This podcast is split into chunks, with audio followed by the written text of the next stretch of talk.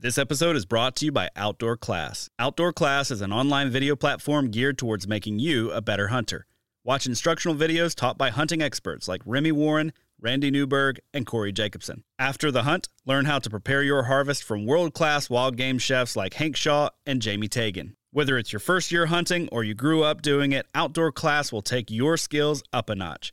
Use code EMPIRE20 at checkout to save 20% off. Visit outdoorclass.com to learn more.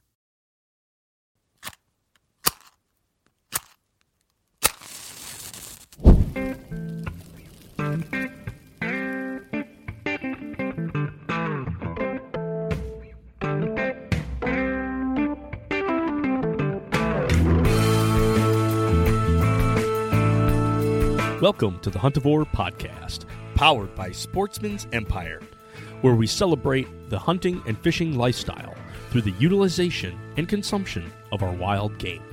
No egos, fork in hand, beer in the other. no status, a piece of red meat on a hot grill and turn it into a burnt offering. just catch it, cut it, cook it. This is episode 110 Aging Deer for Quality Venison. On this episode of Huntivore, we join Nick in a not so good situation hospital bed needing assistance with a kidney stone. Spoiler procedure went well, recovery is going smooth. With all the questions Nick's he- Nick has gotten on field care and aging deer, he thought it would be a great topic to talk about. How to get quality venison by taking some extra steps to let the deer hang. Differences in initial aging and further dry aging. How flushing with water is good, soaking is not. Hide on versus hide off, and hanging it environment details. If you have just gotten a deer or are getting close to putting a hit on one, this is a great listen. So get your game hoist ready for this episode of Huntivore. Well, hey, folks, beautiful day here in Michigan. Um, a little bit overcast. We are coming to you here in the thick of the rut. Unfortunately, at the time of this recording, I am not outside. I'm not even at work. I'm in a hospital bed. I'm hooked up to an IV machine and I'm waiting to see a doctor for surgery. Yeah, crazy how stuff all of a sudden pops up. Uh, to be transparent, I uh, I'm having kidney stones. Very first time uh, in my uh, life to be having kidney stones. Started those early in October, and here we are early November having complications. One of my kidney stones on his way out has performed the same maneuver in the Suez Canal that that tanker ship did and lodged himself sideways. So that's been painful, hence why I've ended up here. Good news is is that no incisions need to be made. It should be a quick turnaround as far as having the procedure done and getting back into life, getting back to work, and hopefully getting into the woods very, very soon. There's still time, so I'm not, uh, this season's not a loss. But at the same time, here I am, having to be patient, having to be a little bit worried just because of the nature of this whole beast.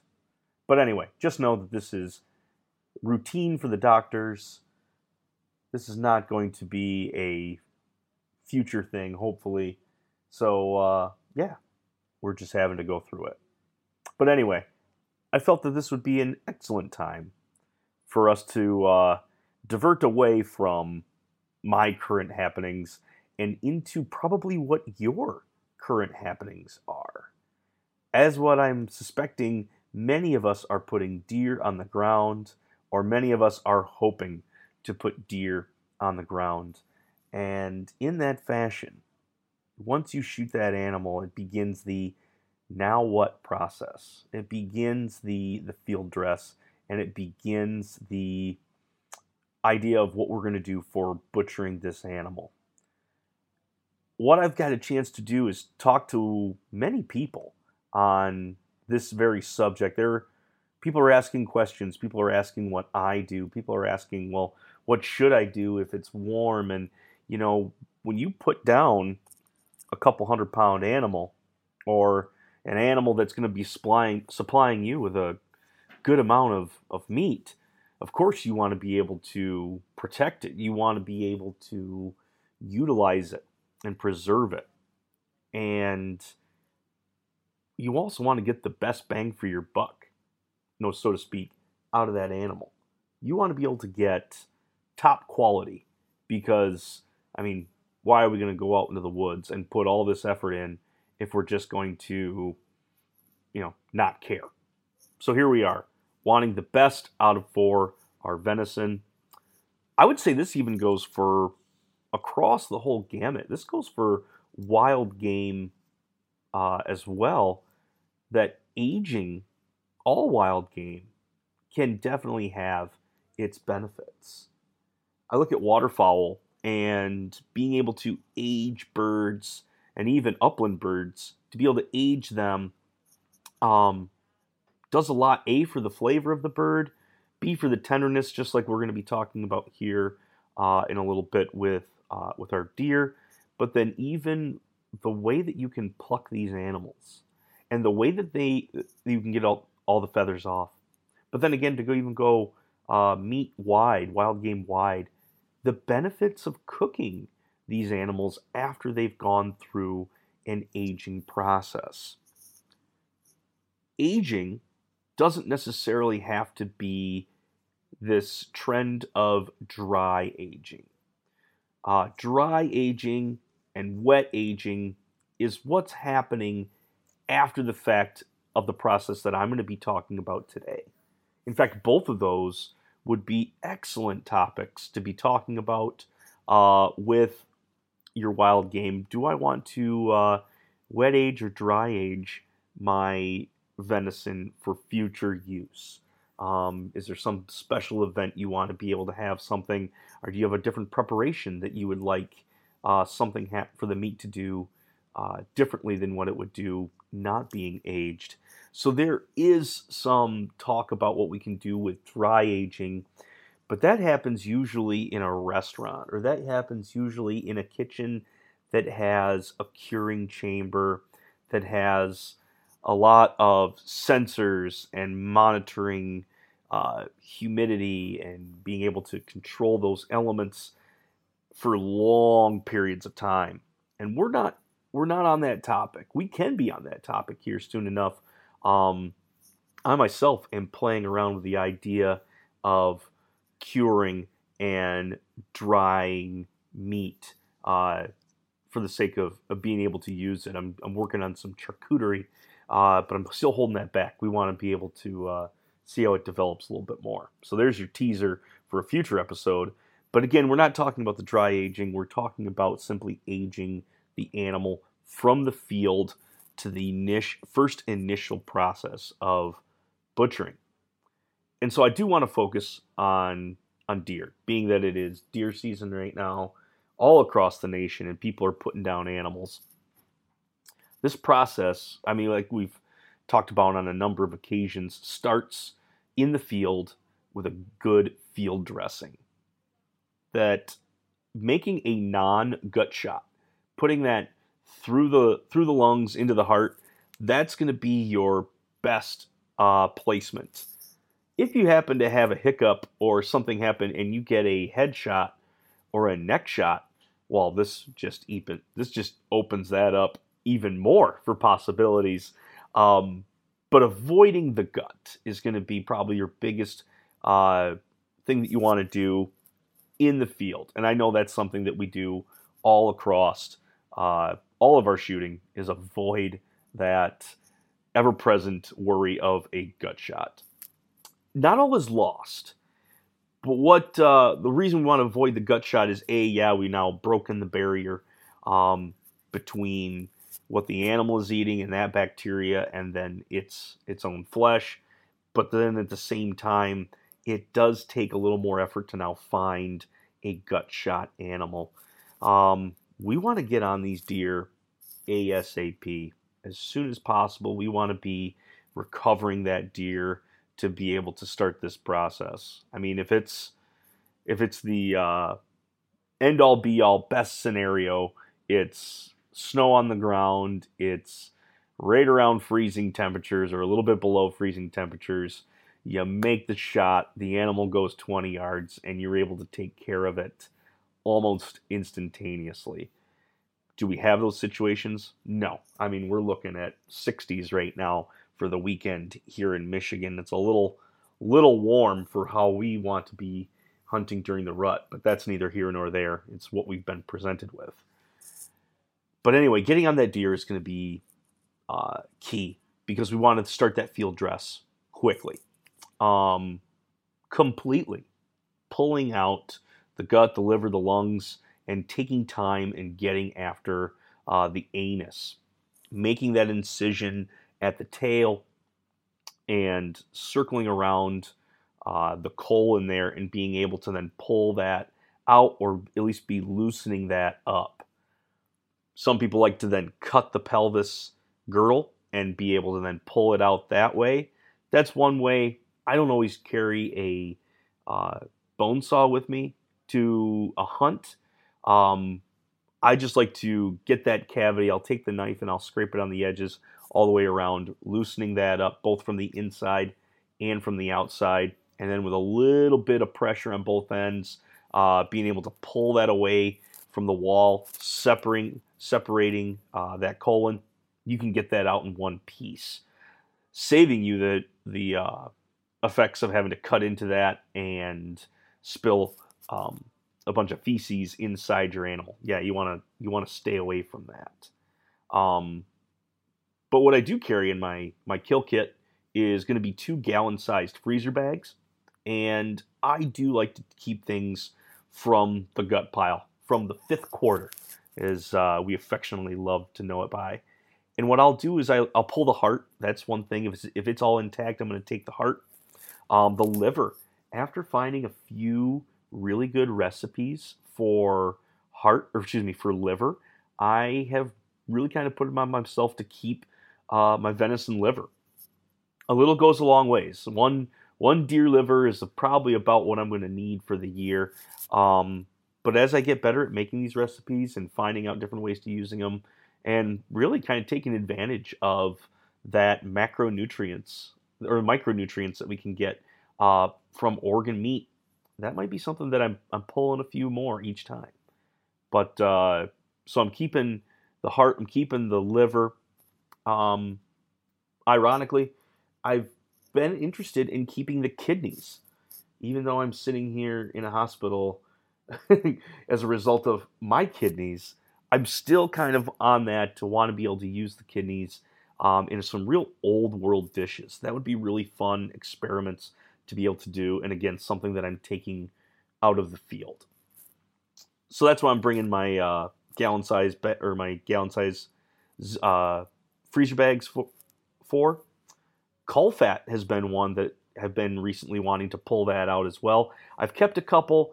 I've had maybe two or three attempts at using it. Um, used on meatballs. Really had a great uh, finish with those. Did a really nice job of keeping uh, the, actually the ball of the meat very moist. Issue I have had with caul fat before, if I haven't got a chance to get to it, um, it'll either like clump all up into a ball, and then it seems like it's going to take time to spread it all out, and I just didn't have the time to do that. Or I froze one, thinking that I could come back to it later, and I just didn't have a very good result in getting that back into a sheet. I think it's one of those if you happen upon caul fat, it's better to use it quickly rather than let it go to the freezer. So I'm, uh, that's what I am keeping out of my deer. So as we are at the field dress, we want to do our darndest to try and be able to get everything out and to have everything clean at that point.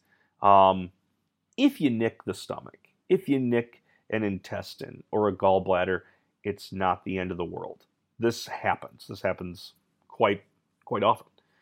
But we just want to do our best to be able to get everything out of that cavity and to have that cavity be as clean as possible as I'm finishing this job, some folks will actually go up and split the rib cage. Um, I haven't in recent years haven't split the rib cage. I just really get my hand up in there and I want to cut the esophagus as close to the base of the cavity as I can. I'm essentially wanting to be able to get this esophagus all the way out, and so it has a drain that there's going to be no pooling that happens in this cavity. I'm going to be able to just have that go right down into the throat of the animal. On top of that, if, if this is end up going to be a, a tro- if this is a trophy buck, or it's going to be something that you want to mount on the wall with a shoulder mount, this next step you're probably not going to be able to do. But in any other case, uh, a new trick that I've been doing is actually cutting the esophagus from the outside, creating a drain not, that doesn't have to go through the whole neck of the animal and out the mouth, but really just right out to the uh, upper chest of the animal. So once I get above that uh, xiphoid process of the, the rib cage, I want to make a cut in there. I'm going to be going through hide, through muscle tissue, and then into the esophagus there. And what I'm doing is essentially making a drain or shortening up the drain pipe so that whatever I do have in that cavity is going to be able to drain out much quicker. I think for the other, the idea too is I can get, uh, we'll talk about this next step in a minute too, but I'm also shortening the chain from being able to clean out the the neck and the uh, face of the animal through their mouth through this way um, if I wanted to keep any parts of that. But anyway, at the same time, I'm shortening up that drain pipe because now once I've got this animal at least fully gutted and I've got a drain pipe and I've got the ability for all this to drain, I'm going to get this animal back to where it's going to be able to be hung up. Um, wherever situation has us going there, and hopefully along that way, you come across some running water, or at least a spigot where you can have a hose and a sprayer, and we're going to be flushing the animal with cold water. This is where people have come on both sides of the fence, where I've had a chance to have discussions with folks that say, uh, yes, I appreciate that you flush your animal because I flush my animal for a number of reasons. I've also got folks that, are saying, why are you why are you getting this surface wet? Why are you wanting to keep things wet? Why are you spraying down the meat? Um, at this point, I'm not spraying down the meat.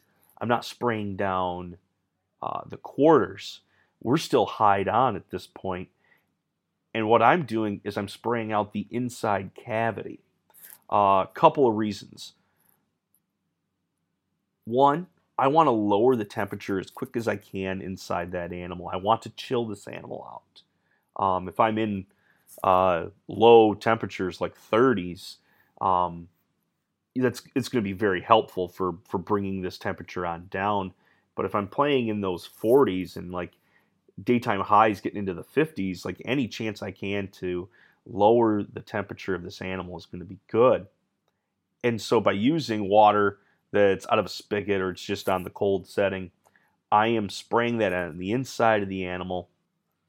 Nice slips in the paunch or the gut or into the gallbladder or into, into the intestines themselves. That's going to have some leaching effect that is probably on the uh, walls of that cavity and hitting that with some some water a dilutes it flushes it out of the cavity of that cavity there is a membrane that is separating meat from the inside of where those organs were at it's a fairly thick membrane and that's what keeps like as you're looking at your ribs, and especially on domestic animals, that rib or that uh, membrane can be much thicker. And when you're cooking pork ribs, you actually pull that off, and that's just a pretty thick layer that separates the inside from the outside. And the same thing with uh, with venison, there is that layer in there to protect that. So using that to our advantage, we're not necessarily eating that membrane that is on the inside. Let's use that and spray that all out, flushing out blood, flushing out dirt and debris, flushing out any of the material from the field dress. That's going to help keep things clean.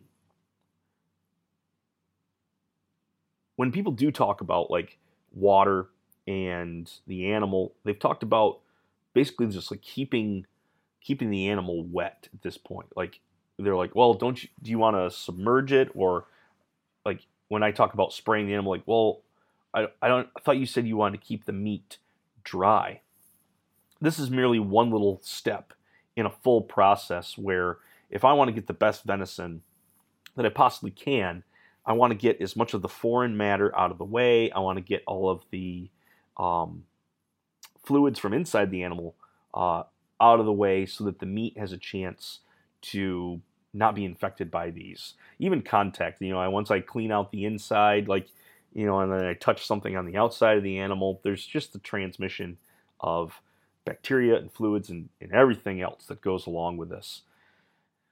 Like procuring, procuring your own meat is a is a tough job, and this is just one thing that you have to be able to do. So flushing it is what I'm saying. Do don't just leave it wet, soaking. Um, the flush is merely just one aspect that I've been able to use more and more for the temperature control and the cleanliness inside of the cavity. Because then we couple that with the idea that we're going to be using moving air and having air that is not stagnant but just moving around the around the animal you can turn a box fan. In fact i nabbed a box fan from our house quite a while back uh, to bring down into my shop that is going to provide moving air for when i've got the wood stove going. That translated to into well hey if i'm hanging a deer here why don't i just turn the fan facing the the carcass, and now I have a whisking of uh, air. I have moving air going across uh, the animal, which is going to be able to do a number of things. Um, one, bacteria loves moisture. Bacteria loves water. Hence why people get confused. Why, why, why are you spraying your animal down with water? Well, I'm using it to flush. I'm not keeping it wet. So then, now that I flushed that animal, moving the air across it is going to wick away that moisture that we did have on the inside. Second, it's also going to begin to wick moisture uh, from the animal that, that, that's on other parts of the animal. Um, say like when we opened them up, you've already got one of the hams that are sitting there, and you may have some blood leaching, you may have some exposed muscle there, creating a pellicle or creating a dry layer is going to help keep bacteria from getting in between those muscle fibers. You're essentially trying to, as you've got this moving air, keep everything dry because that's where bacteria or mold spores can't grab hold of. You're actually giving yourself um, a little leeway by having that be a dry surface. We're not, again, we're not dry aging the meat at this point. Um, I actually still have the hide on, so the box fan isn't going to be wicking moisture off of anything that's covered up with hide at this point. It's going to be um, just on those exposed areas where it's going to be drying out.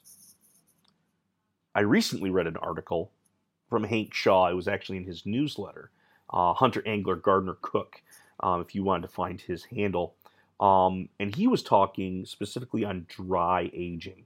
This is that aspect that we were talking at the beginning, um, where you're going to be drying cuts of meat for long periods of time in controlled settings.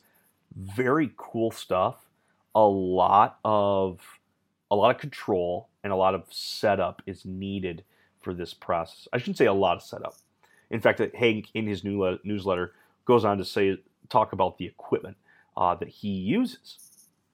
Um, but he did talk about at a point that when he was putting some of these cuts in a uh, curing chamber at his house or a modified refrigerator, that you would want to be careful of the surrounding uh, food that was around whatever you were trying to age and cure, because there could be um, some odors and smells that are picked up by uh, by your your curing meat or by your dry aged meat. So that got me thinking about the scenario that I have set up in my shop. My shop happens to be a uh, two stall garage that is basically the Huntivore headquarters. It holds a lot of my uh, butchering equipment, but at the same time, it also serves as my fix it shop for all my tools and everything else lawnmower, uh, gas, oil, etc. It's a do it all two stall detached garage. The that got me thinking that as I am hanging my animal in there, is it being exposed to dust and debris and fumes and odors from the stuff that I I do have in there? Um, and this has been something I've thought about for a while, but then hearing that from Hank, like, oh yeah, this is something that when you are setting up where your animal's going to be hung up, thinking about maybe taking the gas cans and putting those outside and just storing them outside for a little while while you're aging your deer or what whatever else you have that creates a lot of fumes or a lot of dust. Um, luckily, on my shop, I've got a two stall garage door that rolls up, and I can then blast all the dust that's in there out of the building to really air it out. And it's not fully shut up as far as I don't have insulation and um, everything buttoned up in this building quite yet. That might be down the road, but at the same time, like there's still fresh air coming in and out of this building. So having that, um, having that be the case, I do still feel safe hanging and leaving my deer hung up for pretty long periods of time in in this shop. But when you are setting this up, think about that environment that you're going to be setting up in. Is it going to be in your normal garage where yeah, you got to think about some of these things that create a bunch of fumes or you know what, your car is going to have to spend a couple days outside while your animal's hanging. Who knows? Maybe you have a separate setup dedicated to hanging animals. And at that point, I applaud you. Good on you. And uh, can I borrow that next time? when in the field, accuracy and precision count. That's why we switch our slug guns to rifle barrels, tune our arrows, and use a fish finder on the water. But why should our drive for control end there? The Tappecue line of meat probes gives an instantaneous look at the temperatures of our prized meals, both internal and the cooking chamber. Tappecue uses sturdy hardware made and assembled here in the US, along with their user friendly, sophisticated software that connects to your smart device. Whether it's a traditional corded probe or the new cordless air probes that give you a wealth of freedom where wires would just get in the way. Adding a Tappecue meat probe can significantly help in getting to that medium rare on venison or waterfowl, ensuring your upland bird stays moist, or even charting your long cooks on a smoker. Visit tappecue.com or find the link in the show notes and use the code HUNT10, all uppercase, at checkout to save 10%. Adding a probe to your kit can make you one tap away from your cue. Now we got to the part here too where we get to talk about hide on and hide off. This is one that goes back and forth. Living in Michigan, hide on is the traditional way that we've usually done things.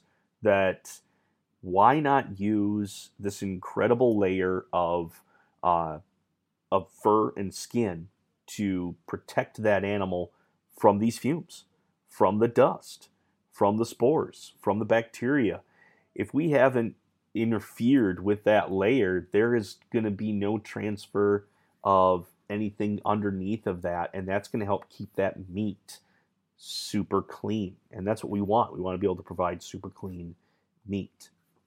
Um, second is that by keeping the hide on, I'm essentially saving the drying process that pellicle or that layer that's going to form on the outside because the meat's going to dry out. I'm not going to have to do that to all of my cuts of meat. You know, a little bit goes a long way, and you're like, oh, you're just trimming off this little outside uh, crust. Yeah, but that adds up, especially if I do that with the whole animal. And if I'm thinking along the lines of burger, that's a nice big pile of burger that I've now not been able to use. So at that point, I'm still thinking like I'm going skin on. I'm protecting uh, that meat from fully drying out, and I'm also protecting it from the outside elements. One of the biggest complaints people have, like, well, isn't it super tough to get your hide off then? Well, with a little bit of patience and a little bit of some handy tools, I can get this hide off pretty quickly. Um, it does take a little bit longer than you know a green skin or something that's like where you basically put it down and then skin it right away. You don't necessarily need anything to grip the hide. It's just going to pull right on down. Um, yeah, some simple hide grippers. I know they're they're for sale and they're pretty cheap um, in some meat packing uh, companies. Um, essentially some forceps that just allow you to like pinch onto the hide and be able to pull down so you yourself are not holding on to the meat, but you've got an easier way, you got some leverage. Those are great tools to have around. Um, if you don't have those, I've recently started using um, either channel locks or I've used some vice grips and clicking that onto the meat and being able to pull just gives me a better, firmer hold up to bring that carcass, or excuse me, bring that hide off the carcass much easier. My friend uh, just happened to get a doe, and so going through this process, like, or getting ready for talking about uh, aging the animal, as I'm doing that uh, as of right now as well.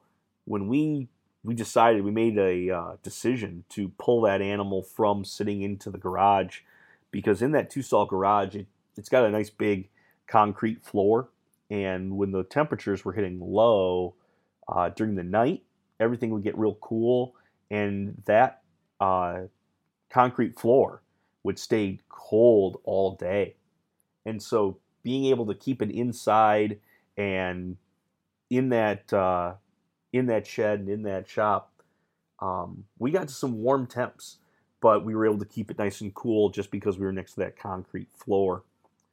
Um, but we went to put the animal into now a refrigerator because the lows the next couple days are going to be uh, a little too uncomfortable for us. They're going to be a little high.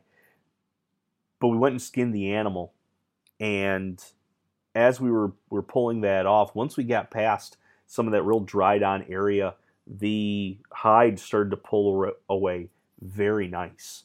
And we were at, um, what are we at? Four days? I think we're at a total of four days so far on that specific doe. But it was fun to, or it was great to see, like as I as I pulled this down, um, it was pulling very nicely away from the meat because it's had time to do some work. The enzymes have had a chance uh, to go to work on the carcass itself.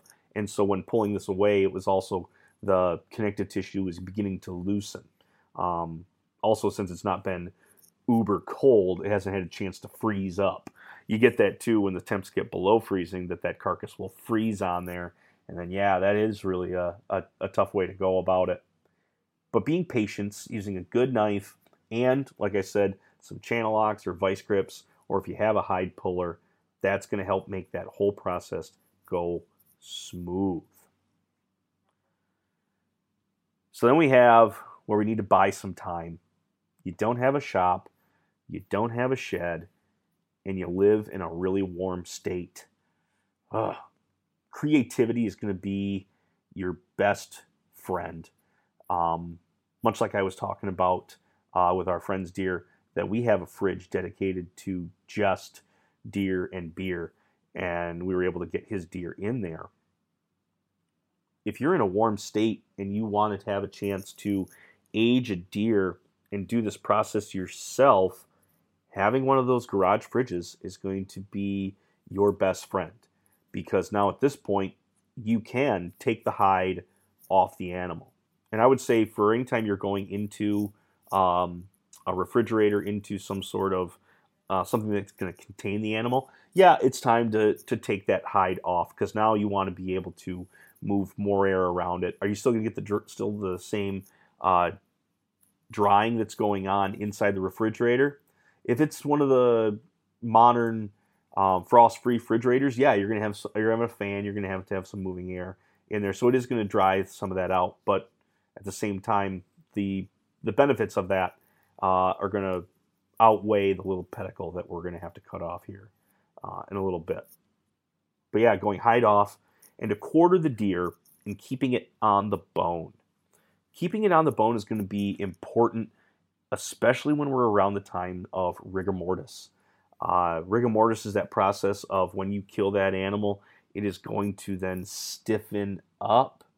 And then as it stiffens up, it's then going to go through that enzyme process. So rigor mortis can last anywhere from, uh, you know, four to five hours to 12 hours. I'm talking about the hour mark. So, like, you shoot the animal and it has died within like the next, you know, in four hours, that thing's going to start to be getting stiff.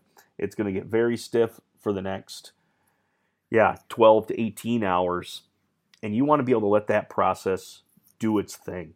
And by keeping all the meat on the bone, that's going to help rigor mortis uh, do its job correctly and not shorten your muscle fibers or what they refer to as shortening if I were to cut off all those pieces of meat off the bone and then let them sit there, they have the potential that as rigor mortis is now happening to that piece of meat off the animal, it is going to shrink and shorten. Those muscle fibers are going to contract.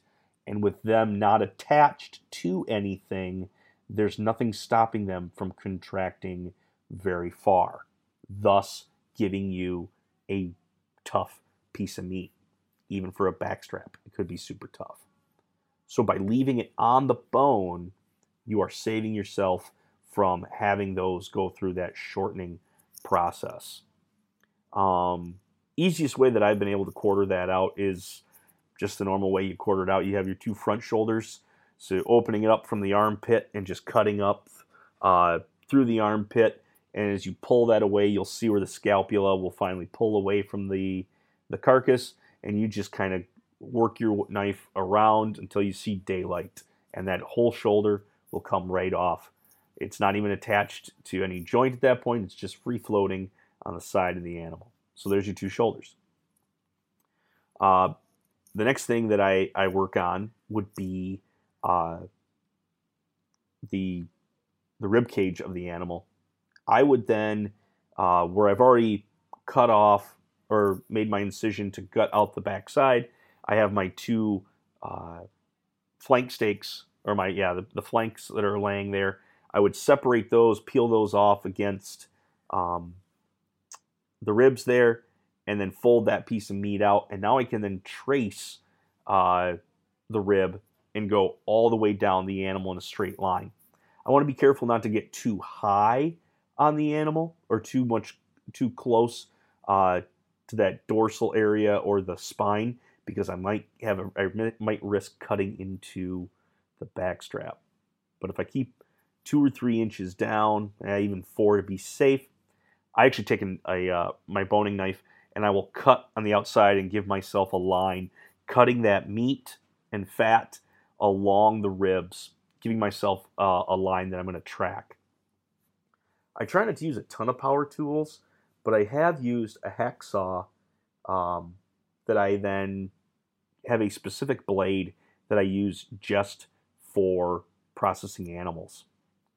Being able to put that on a battery powered uh, hacksaw or reciprocating saw, I just run that down through the ribs, and that is a breeze. They it cuts right through each of those ribs. I am able to then take that rib section off as a sheet and that can go then lay right there into the fridge. Do that with both sides. I go as far as I can, which kind of it. I get down towards the chest of the animal, where then I'm going to have the briskets that are there, and I'm going to have um, the xiphoid process, and I'm going to have those like last two remaining ribs that are that are attached, and I usually leave that on the neck portion. So once I've taken off those ribs, I can now see where I'm going to make my cut for the neck and the chest. I kind of leave those two pieces together um, in this process. But then I find where that's going to be at, I take my knife and I score uh, around the meat. So then I'm cutting basically where I'm going to be separating my back straps from where the next next section is going to be.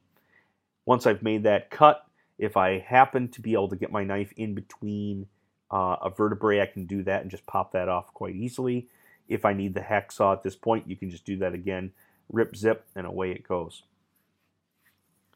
Now I'm ready. I have hanging left is the two uh, hindquarters and the saddle section where I've got uh, the back straps and the tenderloins. Uh, Scott Rea, um, gentleman I've watched in the past, he's got an amazing YouTube channel, and I've talked about him on a number of occasions. Um, he talks about finding the second uh, vertebrae from the coccyx. So once you've gotten that like anus end of where the deer is at, move yourself down two vertebrae and put your knife in between there and pop that joint at that vertebrae there. Then you can work yourself around, um, and at that point you don't even need the saw to be able to pop that joint or to get between those two vertebrae. It's merely just then making your incision, cutting the two back straps, and then I just lift the section and it peels away, leaving the saddle. That piece then gets laid into the fridge, and now I'm left with my two haunches. I just create a line down the middle, cut the flesh down the middle of the pelvis, run the reciprocating saw between the two, and now I have two hind legs that are ready to be uh, hung up in that fridge. I've seen people hang and I've seen people not hang. Um, the benefit of hanging inside of your uh, refrigerator is airflow being one, and two, using using the available space.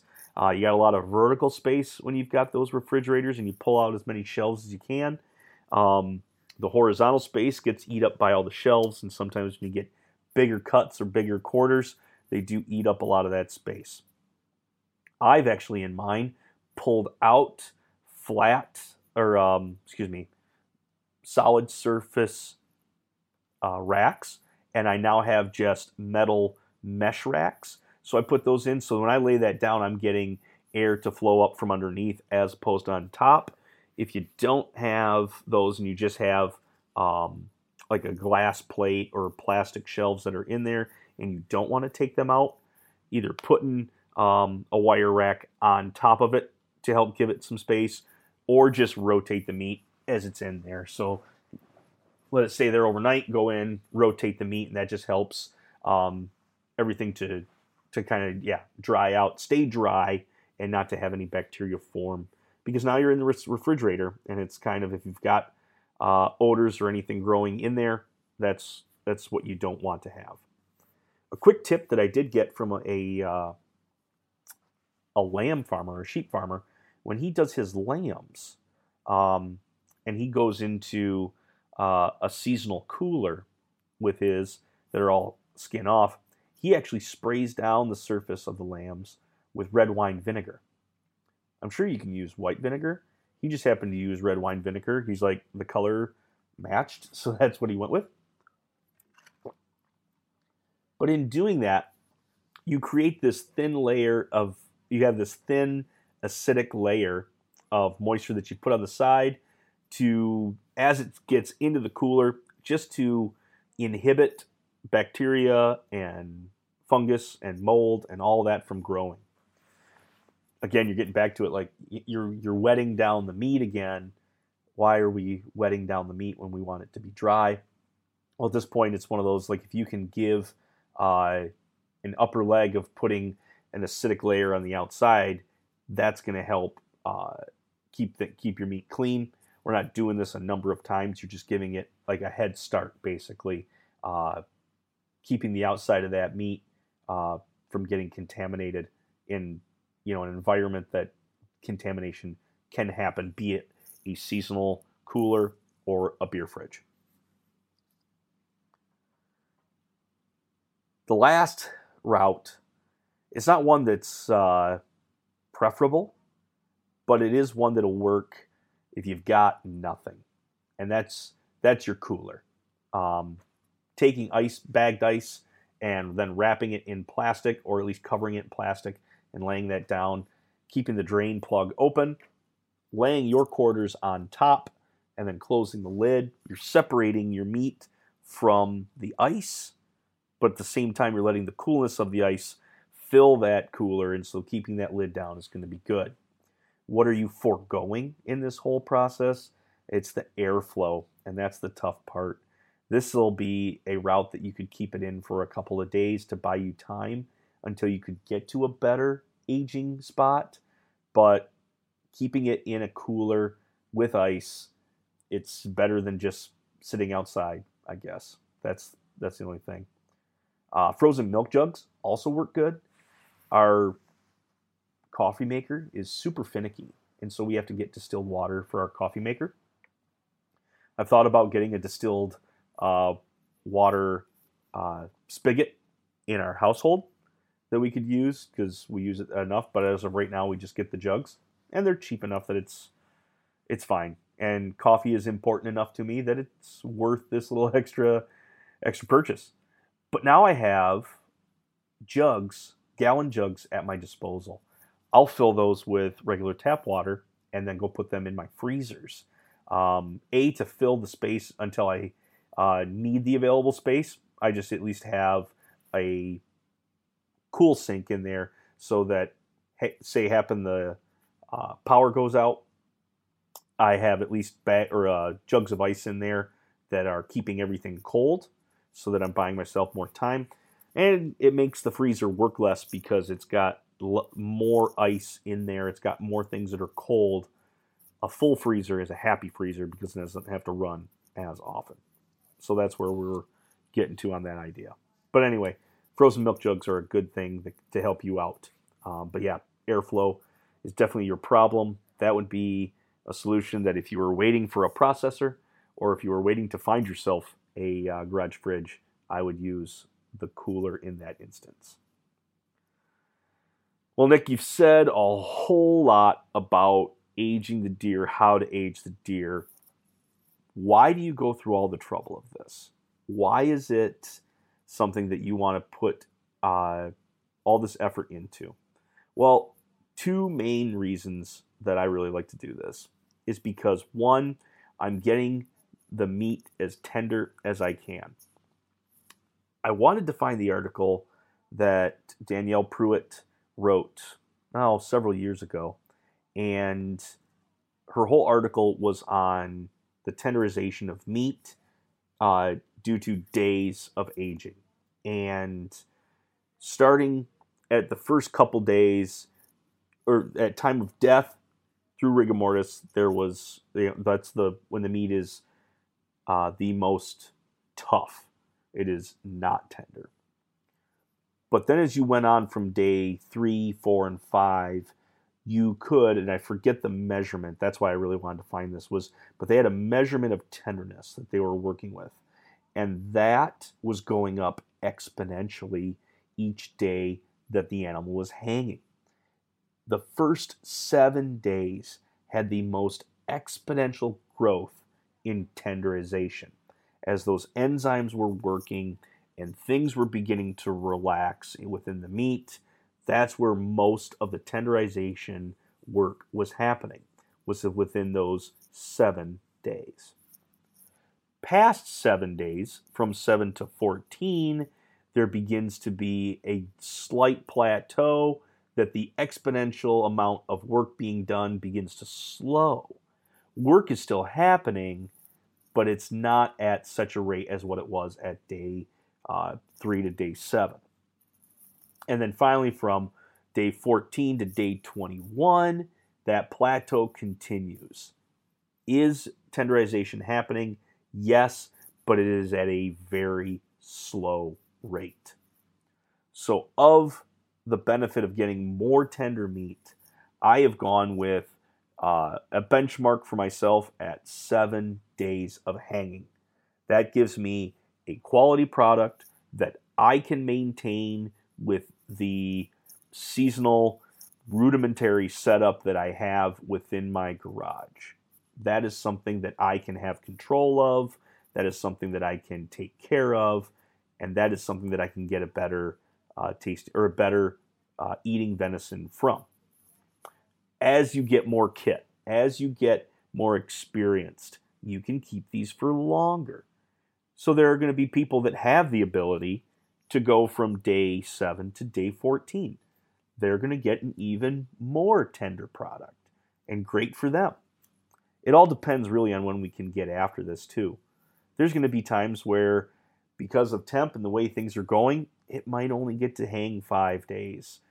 Darn, I'll just have to let it uh, I'll have to use a little more marinade or have the real test can I tell the difference between a 5 day age and a 7 day age meat? That is I guess that would be another test that we could do.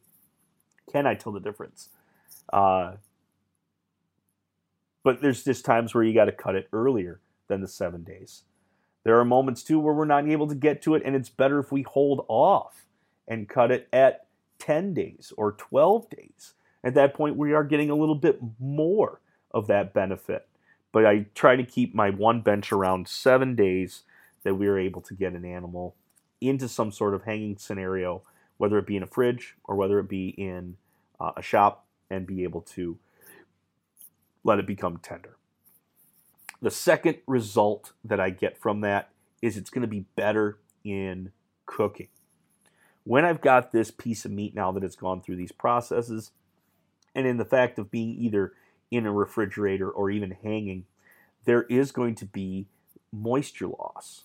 I know we're not in that realm of dry aging, but at the same time, there was some moisture loss on the carcass.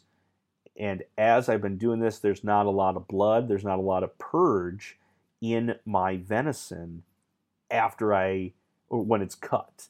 So I cut it and there's not this leaching of blood or leaching of water and protein because it's been able to drain out. It's been able to, through those seven days, leach off uh, either through the atmosphere or drip uh, on into the bucket uh, at the base of the animal. But that getting that water out of there results in a better product when it comes to cooking. I get a better sear. I get better um, marinade absorption. I get better uh, reaction with brine. You get seasonings to work better on this drier piece of meat because it is not filled with all of that fluid to dilute it. So I feel like you get a better cooking experience. Oh, when you go to sear it because it is so lean, you get a better sear on your your browning on that because you're not having to first uh, boil off or sizzle off that water, which steams the meat and makes it gray. So by getting as much moisture off that through the through the hanging aging process, you do end up with a better cooking product. I didn't put it in my notes because I did want to talk about it, uh, but I didn't put it as in an absolute benefit, and that is going to be uh, that my that my venison's not going to be gamey. We've had a discussion about gamey before, and gamey is the fact that people are eating something that is not corn raised or wheat raised on some domestic grain uh, or soybean. Um, that's a flavor profile that we get from all of our other domestics. And we're going to get something that's completely unique when you are uh, eating wild game that isn't necessarily going after all of your grain products, but happens to browse or eat something different. You're going to get, I would say, a mild, a milding of intense flavors but at the same time, I don't think what you're going to get is you're gonna not going to have your venison taste more like beef if you're going to hang it. Um, will will the pungency of a rutting buck be lessened to something closer to an older doe by going through uh, aging your deer? That is what I would say yes to. That you're having time that enzymes are working and things are releasing, you're going to get a milding of flavors with that rutting buck. But at the same time, because we are losing moisture, we are condensing flavor, you're going to have a more pronounced venison flavor when it comes to hanging your meat. So there's an there's a there's a balancing act that's going there. So when I say better tasting, uh, that's going to be primarily up to you, the person who's preparing it, uh, the person what you likes and dislikes are of venison in particular. But I can tell you from this process, you are going to get more tender meat, which will then also result in better cooking. Which then, given the two of those, I think would uh, would equal a better eating experience all the way around.